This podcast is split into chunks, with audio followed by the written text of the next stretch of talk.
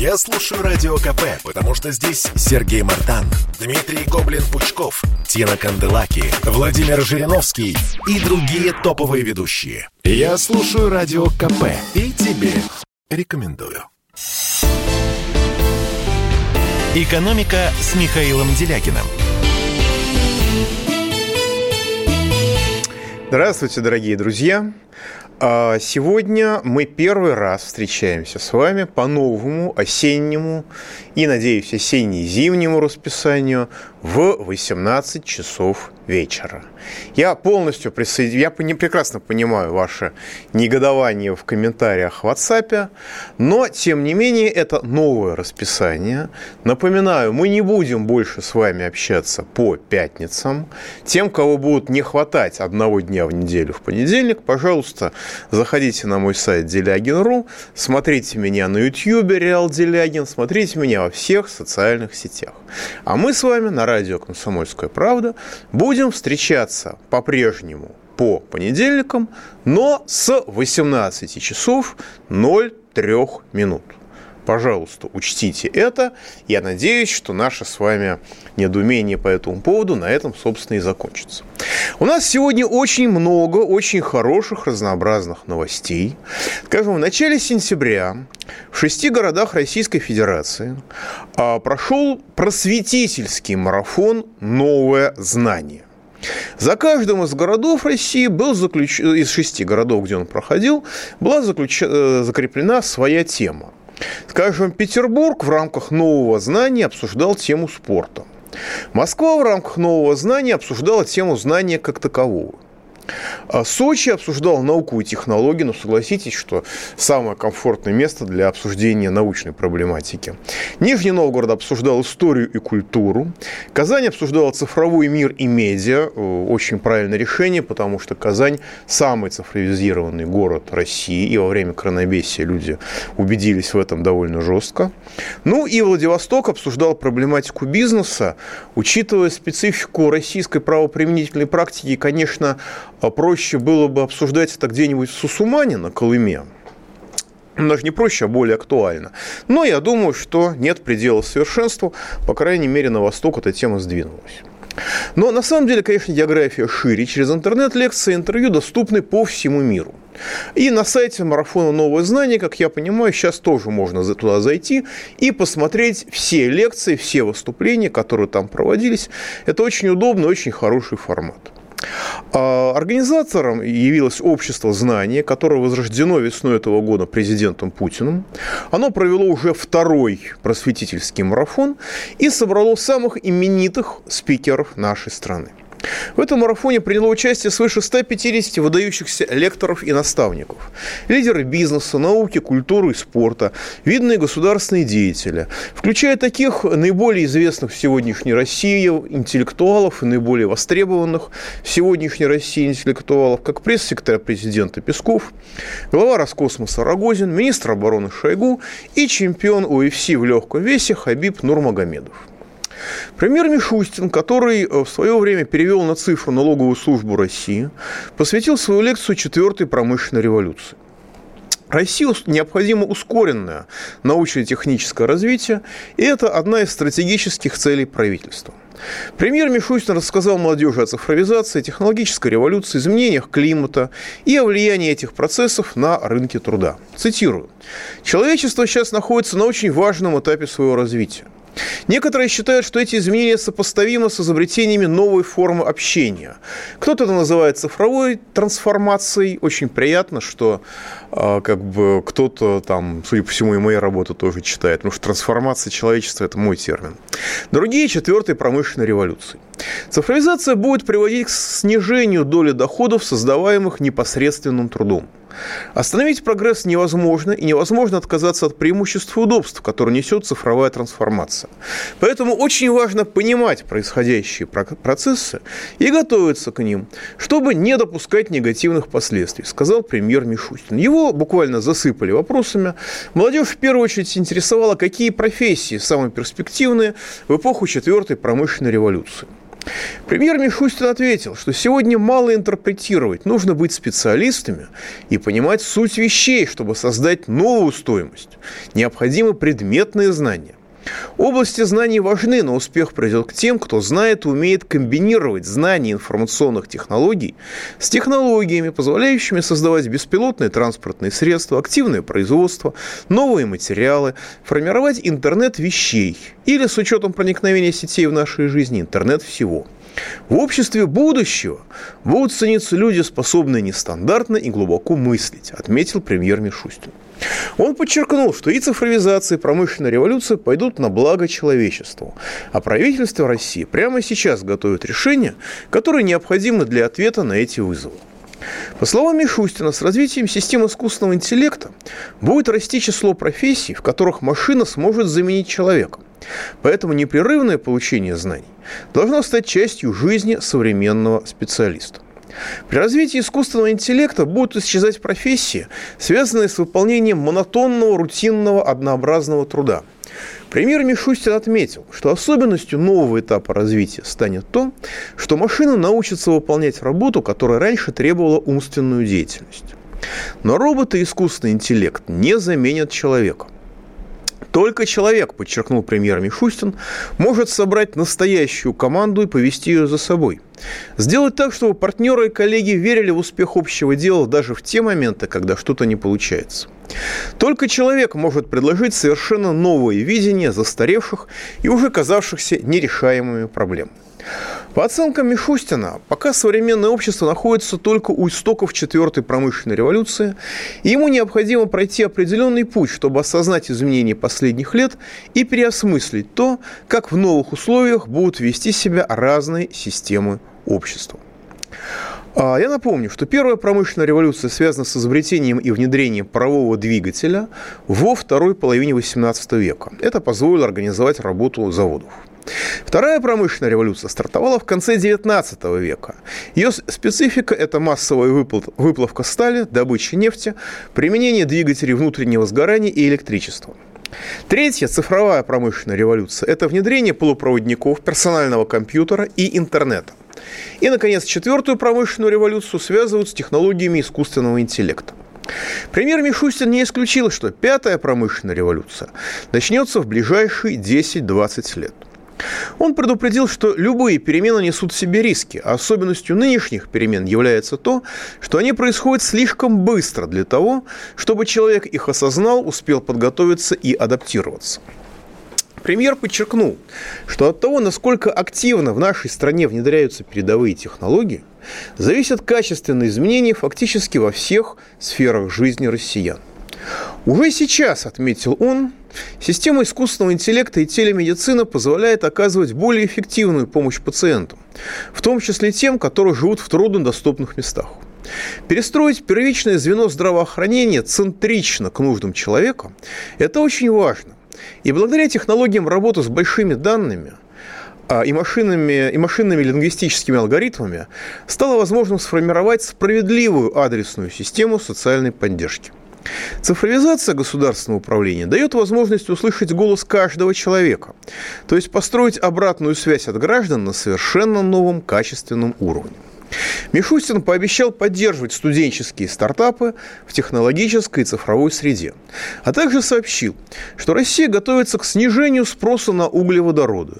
К этому приведет переход на новую энергетику. Ну, это, так сказать, программное, системное стратегическое выступление. Но одновременно с этим в пятницу пришло сообщение, что правительство Мишустина наделило Министерство по развитию Дальнего Востока и Арктики полномочиями заключать концессионные соглашения с бизнесом. Такая форма партнерства даст государственную гарантию возврата инвестиций и минимизации рисков. Уже определены первые пять проектов общей стоимостью свыше 66 миллиардов рублей. А в целом в течение нескольких лет планируется заключить концессионные соглашения на сумму около полутриллиона рублей. Это позволит построить новые автомобильные дороги, коммунальную инфраструктуру, объекты энергетики и промышленности. Особое внимание будет уделено обновлению социальной сферы. Прежде всего, это больницы, поликлиники, школы, музеи, детские лагеря, спортивные комплексы. Инфраструктурные проекты станут эффективными точками роста и опорой экономики 18 субъектов Федерации. Позволят создать новые производства и рабочие места, обеспечить комфортные условия для жизни людей. Вот эта вот тема про концессионные соглашения с бизнесом, которые получило разрешение заключать Министерство по развитию Дальнего Востока и Арктики, оно очень четко стыкуется с э, данными а с, с планами, которые не, не, не так давно озвучил э, министр обороны Российской Федерации Сергей Шойгу. Ну, озвучил он их не в качестве э, министра обороны, он их э, озвучил в качестве руководителя Русского географического общества. А, и на встрече с представителями научной общественности Сибирского отделения Российской Академии Наук он э, заявил о назревшей необходимости строительства в Сибири трех-пяти э, научно-промышленных и экономических центров с населением от 300 тысяч до 1 миллиона человек каждый. Тогда это вызвало некоторое недоумение некоторое время назад. А разного рода, так сказать, люди выдвигали разного рода предположения. Но э, Шойгу дал программное интервью Росбизнес-консалтингу именно э, разъясняя и развертывая свои тезисы. И, по сути дела, он э, из, из этих тезисов вырабатывается картина комплексного системного развития не только российской Сибири, но и в целом России, а развитие Сибири предполагается использовать как локомотив этого развития. А мы, я подробно обсужу это после паузы. Пауза будет короткой, не переключайтесь. Слухами земля полнится. А на радио КП только проверенная информация. Я слушаю «Комсомольскую правду» и тебе рекомендую. «Экономика» с Михаилом Делякиным – Итак, продолжаем, дорогие друзья. На встрече с научной общественностью Сибирского отделения РАН э, Шойгу э, сказал о назревшей необходимости строительства в Сибири трех-пяти научно-промышленных и экономических центров с населением от 300 тысяч до 1 миллиона человек каждый – эти центры должны стать новыми полюсами притяжения для населения всей России, ну и для, как подчеркивает Шойгу, наших многочисленных соотечественников в странах СНГ и даже в дальнем зарубежье. Предполагается, что эти центры дадут мощный импульс развитию сибирского региона и в конечном, цен... и в конечном счете мощный импульс устойчивому развитию всей российской экономики. А подчеркивается, что речь идет не просто о строительстве в тайге новых населенных пунктов. Ну, действительно, у нас у каждого крупного города в тайге строятся огромные, уже построены огромные спальные районы. Некоторые из них даже сообщены, соединены со своими городами надежным транспортным сообщением. Вот. Но речь в данном случае идет именно о развитии сибирских макрорегионов и всей страны. При этом развитие Сибири рассматривается в комплексе с развитием арктической зоны Российской Федерации и в комплексе с обеспечением национальной безопасности на период до 2035 года. Президент Путин в прошлом году утвердил соответствующую стратегию, и а, этот э, документ, судя по всему, начинает постепенно а, реализовываться. Пока на уровне, разумеется, планов. А, президент Путин поставил задачу уменьшить диспропорции в развитии западной и восточной части страны. Осенью прошлого года правительство Мишустина утвердило национальную программу развития Дальнего Востока. Ну и теперь а, приходит время обсуждать ускорение экономического развития сибирского региона. А, Шойгу подчеркивает, что Сибирь – это географический центр самого крупного континента мира Евразии. Через этот регион проходят ключевые транспортные пути страны. И Транссиб, и транссибирские авиамаршруты. Сибирь является ключевым связующим звеном между Арктикой, Дальним Востоком, Центральной Азией и европейской частью России. Сегодня Сибирь в основном рассматривается как кладовая – а это центр добычи нефти и газа. Здесь основные залежи природных ископаемых, драгоценных, редкоземельных металлов. Это центр, так сказать, лесозаготовок. Но экономический потенциал центральной части Сибири, где сочетание недр, водных, лесных ресурсов, энергетики, остается практически не раскрытым. Э, Сергей Кугетович Шойгу подчеркивает, что на Сибирь приходится более 40% лесных территорий России. Там находятся уникальные горные территории, бассейны крупных рек и озер, э, бассейны четырех из пяти крупнейших рек России, и также 35 больших озер, семь из которых, начиная с Байкала, входят в число крупнейших в России. Экологически чистые природные территории дают возможность развития важнейших секторов экономики будущего, а, под которыми э, Шойгу понимает сельское хозяйство с экологически чистой продукцией и туризм, включая спортивный, экологический и культурно-познавательный. При этом регионы Сибири богаты не только запасами стратегически важных полезных ископаемых, но и солнечной энергией. Скажем, Иркутск, остров Ольхон на Байкале, Республика Алтай входит в число наиболее солнечных регионов России. Это создает широкие возможности для развития возобновляемой энергетики, экологически чистых производств, которые не производят выбросы парниковых газов. А до последнего времени, до настоящего времени Сибирь выполняет функцию восточной кладовой страны. Здесь добываются нефть и газ, выплавляется алюминий, находится большое количество предприятий оборонно-промышленного комплекса. В прежней модели геоэкономики, которой соответствовала советская система развития экономики, а Сибирь чувствовала себя вполне уверенно. Но сейчас центр мировой экономической активности переместился с запада в Азиатско-Тихоокеанский регион с центром в Китае. А Сибирь граничит с Китаем на юге, в Алтайском крае. И это само по себе рассматривается как важный фактор экономического роста региона. Экспорт природных ресурсов в Азиатско-Тихоокеанский регион, и прежде всего в Китай, идет полным ходом, но экспорт сырья не дает, э, как подчеркивает Шойгу, эффекта для экономического развития регионов. Потому что экспорт сырья не требует большого населения, инженеров, не требует школ, университетов и, собственно говоря, не требует крупных современных благоустроенных агломераций тоже. В результате этого с 90-х годов наблюдается отток населения из Сибири в европейскую часть страны. А между... И Шойгу задается вполне резонный вопрос, резонным вопросом, почему мы должны из Сибири, например, почти 90% меди отправлять за рубеж. Почему Россия не может делать из этой меди электродвигателя, который потом приходит к нам из-за рубежа? Почему 60% алюминия, который производят российские заводы, отправляется в чушках на экспорт? Расширение производства алюминия содержащей продукции более высокого передела, начиная с проволоки, позволит сразу увеличить экспортные доходы в разы. А, то же самое касается даже лесокругляка. А, в Сибири практически уничтожено предприятие по лесопереработке. А, соответственно, негде перерабатывать лес, приходится отправлять на экспорт кругляку. Подчеркивает, э, Шойгу подчеркивает, что появились беспилотники на аккумуляторах, машины ездят на аккумуляторах, которые делаются из кобальта, никеля, никеля лития. Все это в достатке имеется в Сибири. И он задается вопросом, почему же аккумуляторы, то есть продукцию высоких переделов, там же не производить. Он говорит, что он ездил в Сибирь, встречался с руководителями регионов, с крупными предприятиями, с учеными, и лично убедился, что сибиряки готовы развивать свой регион. Все, что им для этого требуется, государственная поддержка.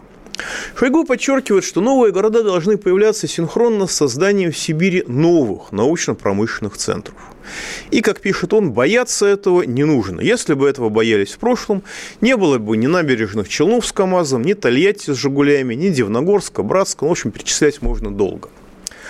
А, и он показывает, что космодром Восточный, оттуда пойдут уже скоро пилотируемые полеты, а строительство города Циолковский, который, оказывается, планировался рядом с этим космодромом, по сути, даже и не начато. А, он рассказывает о советской индустриализации, о том, что к 16 году все Российская империя насчитывалась 666 городов. Цифра на самом деле пугающая. А к 91 году в Советском Союзе было уже около 2200 городов разных категорий. Из них только с 56 года до начала перестройки появилось более 600 городов, то есть тысяча городов была, грубо говоря, построена при Сталине. А, Шойгу подчеркивает, что вести первичную обработку сырья, конечно, можно и вахтовым методом. Но уже организация глубокой переработки требует современных экологичных технологий, подготовки кадров, научных исследований. Значит, должны появиться не только современные предприятия, но и новые вузы, новые научно-исследовательские организации. Только это обеспечит устойчивое развитие Сибири. И сегодня речь идет о создании в Центральной и Восточной Сибири промышленных и экономических центров – которые э, будут профилированы в зависимости от имеющихся в этих регионах энергетических, транспортных и ресурсных мощностей, с одновременным благоустройством уже существующих населенных пунктов и строительством новых агломераций для проживания там людей. А, давайте примем звоночку. Андрей Забаканов, вы в эфире. Здравствуйте, Михаил Геннадьевич. Здравствуйте, уважаемые радиослушатели. Вот, Шойгу Сергей Кожугетович, конечно, он как бы строитель, созидатель э, за Россию, матушку. Это все понятно. Ну, вопрос у меня простой. Э, куда вы денете вот 10 миллионов э, человек, которые продали Россию вместе с Нарышкиным, которые работают на англосаксов, вот, может быть, этих э, людей просто вытворить из России, а потом уже строить города. Пусть это будет 5-10 городов, чтобы какие-то денежки освободились, а эти люди нам не нужны. Вот прокомментируйте, пожалуйста, что вы думаете? Спасибо большое. Поводу? У меня нет доказательств, что там господин Нарышкин работает на англосаксов по-моему, основные провалы были при его предшественнике.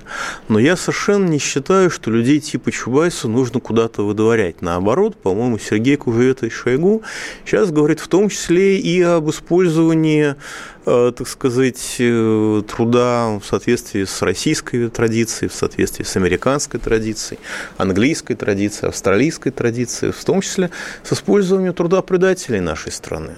Зачем высылать предателей за границу, когда они прекрасно могут поработать на благо страны, разумеется, не в качестве управленцев, не в качестве политиков, а в качестве простой рабочей силы. По крайней мере, это будет более культурные близкие гражданам Российской Федерации трудящиеся, чем, скажем, многие гастарбайтеры и трудолюбивые соотечественники.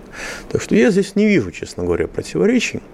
Вот. И Шойгу подчеркивает очень, важный, э, очень высокую важность транспортного вопроса для Сибири, а, говоря о необходимости возрождения локальной, региональной и малой авиации, которая существовала при советской власти скажем, пассажирское авиасообщение нужно довести до такого уровня, чтобы для жителя Кодинска или Богучан, ну, Богучан – это, это 4,5 часа на очень хорошем джипе по хорошей дороге на высокой скорости от Красноярска.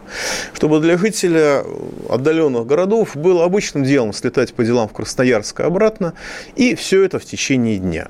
Необходимо развитие железнодорожного транспортного коридора. Сибирь издавна была частью Великого Шелкового пути. Здесь уже проходит Транссибирская магистраль, магистраль, которую нужно модернизировать. Необходимо построить вторые, третьи главные пути. В том, необходимо электро- э, модернизировать БАМ. Может быть, перевести поезда на сжиженный природный газ. Пауза будет короткой, не переключайтесь. Было такое? Было. Кричевский говорил об этом? Сбылось? Сбылось. Вопросы? Единственный человек, который может зажигательно рассказывать про банковский сектор и потребительскую корзину – рок-звезда от мира экономики Никита Кричевский. Ну я же не могу сам про себя рассказывать, какой я хороший. Он разбирается в мировых трендах, строит прогнозы и знает, что надо делать. По средам в 6 часов вечера по московскому времени слушайте «Экономику» с Никитой Кричевским на радио «Комсомольская правда». «Экономика» с Михаилом Делякиным – Итак, дорогие друзья, продолжаем разговор о новой инициативе Сергея Кужугетовича Шойгу. Он говорит о необходимости э, построить современный э, кедровый тракт, безопасный и эффективный маршрут между Европой и Китаем. Необходимость такого транспортного коридора, причем прежде всего безопасного, четко обозначилась. Стоит только вспомнить последние события с блокировкой Суэцкого канала, нападение пиратов, а также текущую ситуацию в Афганистане. Поскольку ну, Афганистан никогда не был э, транспортным центром и логическим хабом, ну, можно предположить, что министр обороны Российской Федерации предполагает, что ситуация э, в Афганистане после прихода к власти запрещенного в России движения «Талибан» э, выплеснется на соседние регионы и приведет к дезорганизации международных транспортных потоков. Для России кедровый тракт указывает Шойгу, имеет огромное значение еще и как возможность интеграции в глобальные производственные цепочки между Европой и Азиатско-Тихоокеанским регионом. На всей протяженности транспортных коридоров, как в Сибири, так и в других регионах, нужно создавать производственно-логистические центры, в которых должны быть обеспечены условия для развития перерабатывающих производств. Такие центры будут осуществлять глубокую переработку промышленного и сельскохозяйственного сырья, будут поставлять продукцию и внутри страны, и на экспорт. А Все это будет скоррелировано с ресурсными возможностями, которые огромны в сибирском регионе, и спектр их очень широк. И здесь Шойгу переходит к описанию конкретных мест, где могут быть построены новые промышленные центры. Например, между Братском и Красноярском может быть создан промышленный центр с привлекательной экономикой долгосрочным потенциалом роста медь и электротехника. Там есть все возможности не только для добычи, но и для глубокой переработки меди различных редкоземельных металлов, для последующего производства отечественной продукции с высокой добавленной стоимостью. В том же районе может быть создан кластер, полностью сфокусированный на производстве продукции высоких переделов по переработке алюминия – так называемая алюминиевая долина. В Южной Сибири есть все возможности по созданию масштабной и высокодоходной добычи с более высоким переделом коксующегося угля. В районе Канска имеется потенциал по созданию углехимического производства востребованных пластиков из неликвидного сырья. Ну, на самом деле, а, Канск – это огромные залежи угля и совершенно огромные возможности для развития самых разных производств. Я там довольно много в свое время поездил. Вокруг Лесосибирска имеется достаточный потенциал для создания кластера лесостроительные материалы с высокой долей продукции верхних переделов и привлекательной экономикой. И это только верхушка айсберга, подчеркивает Шойгу. Я должен сказать, что действительно Лесосибирск – это место, где действительно огромные возможности для строительства предприятий по лесопереработке. Более того, а, лет 6 или 7 назад там даже выделялись колоссальные деньги, несколько миллиардов рублей, на строительство нового а, лесоперерабатывающего совершенно огромного комплекса. И я там был, меня там водили по этим местам, где должен был быть этот комплекс, но туда проложили проселочную дорогу. На этом распил денег, строго говоря, и закончился. Ну и я надеюсь, что теперь, когда Шойгу это дело озвучил, все-таки это место будет использовано и начнется, так сказать, развитие. Вот. Ну, э, на самом деле, подобного рода планы вызывают радость, вызывают энтузиазм. Я искренне надеюсь, что они будут, не останутся, так сказать, предвыборной темой, они будут реализовываться и дальше. Тем более, что Шойгу говорит, что специалисты, э, так сказать, российского что специалисты Русского географического общества, которое он возглавляет, они разрабатывают эту программу развития Сибири уже 10 лет, ну и, соответственно, в общем, можно уже приступать к ее реализации. И когда возник вопрос о том, откуда возьмутся деньги, Шойгу рассказал совершенно замечательную историю о том, что вот на совещании Путина кто-то сказал, денег нет – на что Путин сказал, что, знаете, если так говорить, никогда не будет деньги, у нас есть ресурсы, значит, деньги нужно изыскать. И дальше пошел разговор о э, финансировании этих проектов при помощи методов концессии, то есть при помощи привлечения частного бизнеса. Ну, правда, в федеральном бюджете, как я не устаю говорить, не устаю цитировать Минфина Российской Федерации, на 1 августа лежит э, без движения 18,8 триллионов рублей. И, как отчитывается Минфин, по крайней мере, Федер... Э, Фонд национального благосостояния за август еще успел вырасти. Но, вероятно, эти деньги предназначены для чего-то, для решения каких-то других задач. Но, тем не менее, планы министра Шойгу достаточно убедительно, достаточно красиво. И я надеюсь, что мы дождемся их э, реализации или хотя бы начала их реализации. Пока же у нас э, новости внутреннего туризма с Северного Кавказа. Российский мэр, я думаю, все мы понимаем, какую партию он представляет, назвал критиковавших его город туристов неудачниками и быдлом. Это все цитаты. Я чувствую свою вину, потому что я много вам рассказывал о том, как замечательно похорошел город Железноводск. Это часть агломерации Кафминвод. Там действительно сделали цифровизацию, там сделали много интересных вещей для туристов. И некоторое количество моих знакомых, которые там отдыхали, были просто в восторге от этого в прошлом году. Но вот сейчас э, мэр города э, Железноводск в Ставропольском крае, господин Моисеев, вот так вот себя ведет. В своем инстаграм-аккаунте глава города Моисеев попросил читателей выбрать лозунг для лучшего велосипедного курорта. Вы никогда не поверите, что предложил тот замечательный человек в качестве э, лозунга для своего города. Он предложил вариант. Вот, понимаете, это я цитирую дословно. Человек на полном серьезе, вот, для понимания уровня культуры руководителей Железноводска. Он предложил вариант «радость между ног». Это не шутка. Этот человек имел в виду велосипедный спорт. В комментариях под этой восхитительной публикацией одна из посетительниц Железноводска заявила, что этот город уже потерял свою привлекательность и стал похож, как она написала, на обыкновенные города любой области. В ответ на это сообщение мэр города а, Моисеев раскритиковал женщину и попросил держаться подальше от его курорта. Цитирую дословно высказывание мэра, который занимается развитием внутреннего туризма.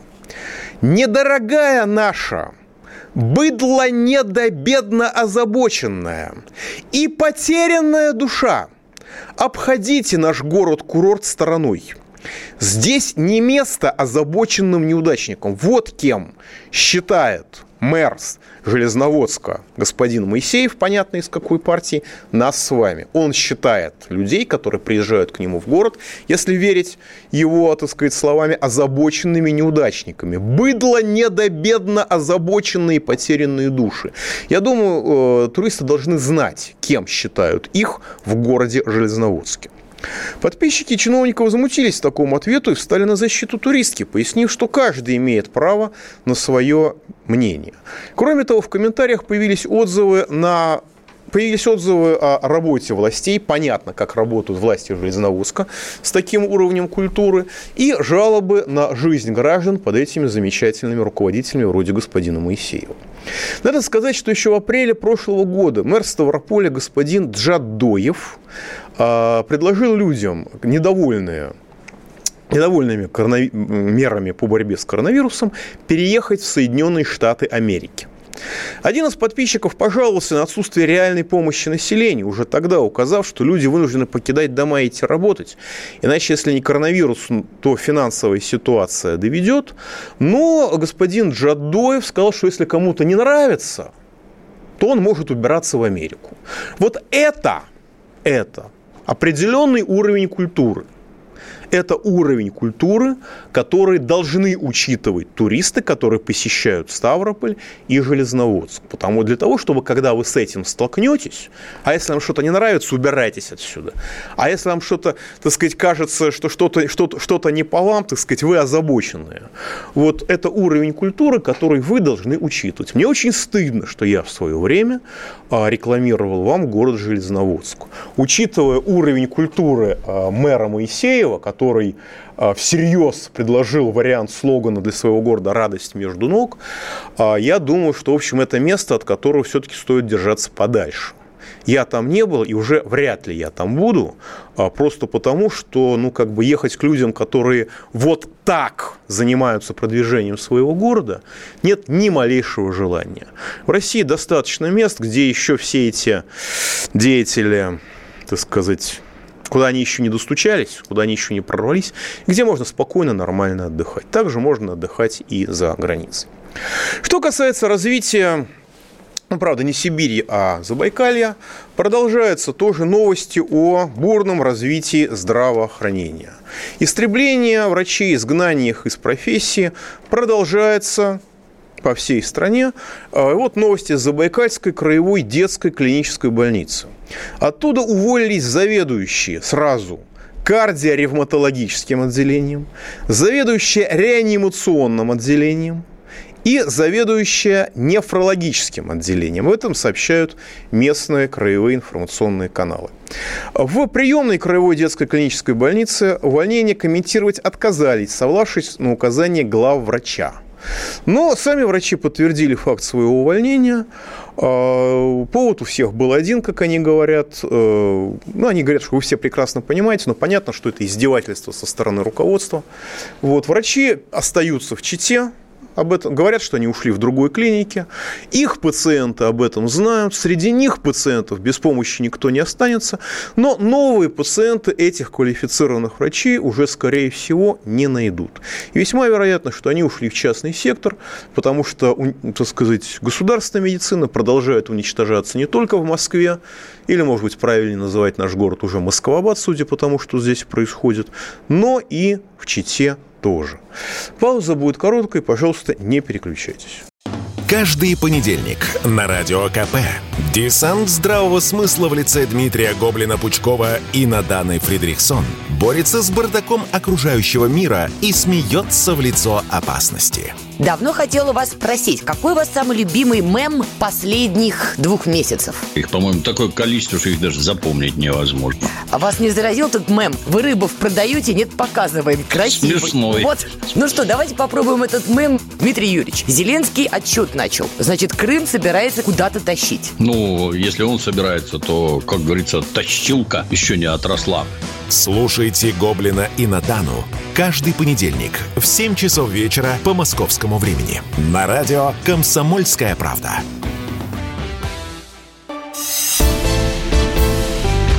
«Экономика» с Михаилом Делякиным – Дорогие друзья, продолжаем. На самом деле, вскоре после заявления, которое цитировал мэр Ставрополя Джадоев, он умер. Это случилось 30 апреля 2020 года. Ну, как э, это, так сказать, мэр Ставрополя умер, а у мэра города Железноводска все замечательно, он свою политику продолжает. Давайте примем звоночек. Светлана Валентина из Ростова-на-Дону, в эфире. А, Добрый вечер, Михаил Геннадьевич. Вы знаете, они что внедрили? Сейчас вот эти ж траншизы, и это, ну, все платная медицина. То есть идешь, это совершенно человек ничего не делает, бездельничает, да? Он по технологиям отрабатывает штатовским. Нормально, плати, кровь сдаешь, плати, еще что-то плати.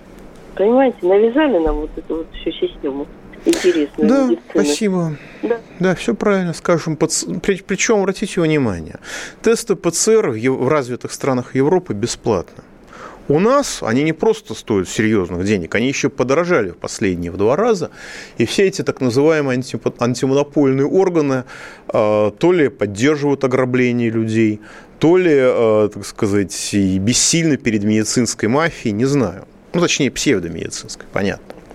Ну и вот тут зашла речь о том, как правильно называть э, Москву, Москва или Москвабад. Ну вот новость э, несколько ну, с неделю назад произошел в Очаково-Матвеевском районе Москвы, вы не поверите, произошел взрыв фекалий. Мне вот сейчас прислали запись с видеокамеры. Благо, все в видеокамерах.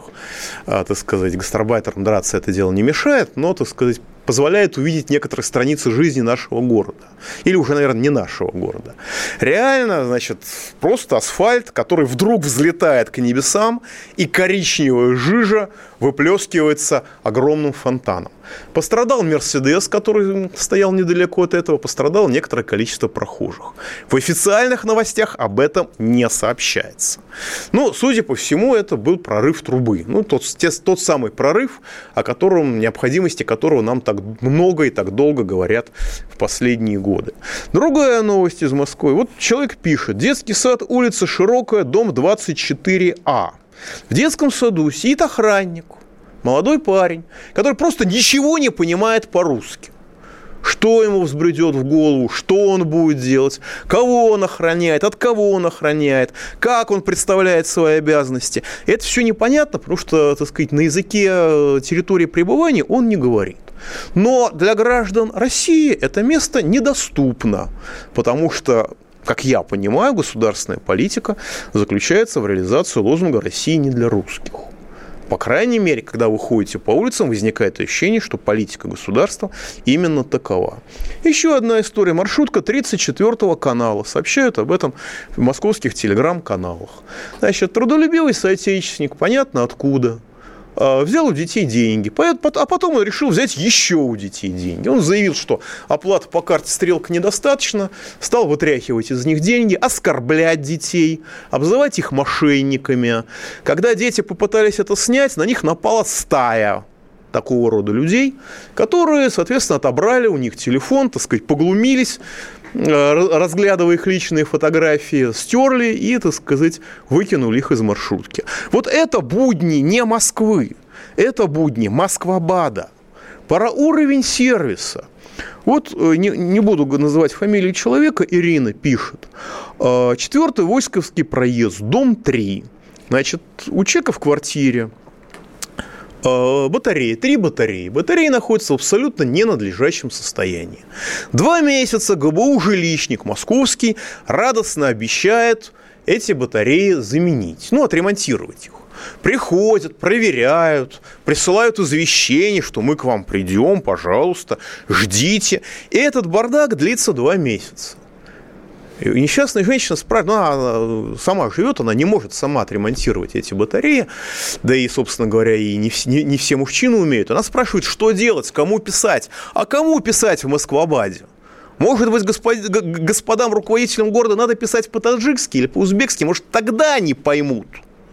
Потому что два месяца продолжается глумление над людьми. И серьезная очень проблема электросамокаты. Растет количество аварий. Понятно, что как бы запрещать в классическом стиле это нельзя, но обратите внимание, что тариф, как и в каршеринге, считается по минутам. Это провоцирует людей максимально увеличивать скорость. При этом тарифы такие, примерно такие же, как в Европе, а страховые компенсации порядка в 90 раз меньше. Мне человек из Эстонии приехал в Москву, был потрясен, говорит, ребята, у вас компенсации в 90 раз меньше, чем в Евросоюзе. То есть это классическое проявление злоупотребления монопольным, монопольным положением. Во-первых, нужно рассчитывать тариф по километрам, а не по минутам, или как-то комбинированно. И в каршеринге, и в электросамокатах, потому что главная угроза на улицах сегодня – это каршеринг, потому что люди, что называется, экономят последние минуты. А во-вторых, необходимо страховые Помимо того, что необходимо ограничивать скорость, необходимо страховые выплаты. Раз уж у нас тарифы европейские, ну, извините, тогда, пожалуйста, и э, страховки, и комп... вы, размера компенсаций тоже доведите до европейских мерок. Вот коллега из Эстонии пишет, что разница у нас в 90 раз с Эстонией. Я понимаю, что Эстония, конечно, страна медленная, а, так сказать, эстонцы являются источниками большого количества анекдотов, но в данном случае источниками анекдотов и жертвами совсем не смешных ситуаций являемся, дорогие друзья, все-таки мы с вами. Ну и вишенка на торте о том, как происходит развитие российской статистики. После рекордного сокращения численности пенсионеров Росстат начал скрывать их численность. Росстат ограничил доступ к оперативным данным о численности пенсионеров в стране. Это совпало с появлением официальной информации о рекордном сокращении числа получателей пенсий. Квартальный показатель числа пенсионеров стал недоступен в единой межведомственной информационно-статистической системе после того, как статистика показала рекордное сокращение получателей пенсии за год на 1,2 миллиона человек. С 1 июля 2020 по 1 июля 2021 года численность пенсионеров уменьшилась на 1,2 миллиона человек, стала минимальной с 2015 года 42,3 миллиона человек. При этом с начала десятых в России наблюдается непрерывное увеличение числа получателей пенсии. А причина этого вполне понятна. С одной стороны, людей перестали выпускать на пенсию в ходе повышения пенсионного возраста. Я напоминаю, что у каждого человека, еще не вышедшего на пенсию, у каждого человека, так сказать, среднего возраста и моложе, а, государство украло 5 лет жизни и почти миллион рублей недоплаченной пенсии. Это кража, на мой взгляд, в прямом смысле этого слова. Соответственно, люди перестали выходить на пенсию, а умирать не перестали. А с другой стороны, основные жертвы оптимизации здравоохранения – это пенсионеры. Потому что когда медицина делается недоступной для людей, в первую очередь страдают слабые. Мы всей страной собираем смс-ками деньги на, на помощь э, детям, на лечение детям, в то время, когда федеральный бюджет не знает, куда девать деньги. А пенсионеры просто молча умирают. И это массовое убийство, по сути дела, тоже отражается в статистике и, вероятно, является гордостью тех или иных членов э, нашего замечательного руководства. И Росстат спрятал эти данные, как э, были спрятаны данные о сокращении численности населения э, после большого террора 1937-1938 годов, как американцы спрятали данные после устроенного ими голодомора в ходе Великой депрессии, точно так же это государство прячет уже и демографические свидетели своей восхитительной политики. Пауза будет короткой. Не переключайтесь. До следующего понедельника в 18 часов. Счастливо! Экономика.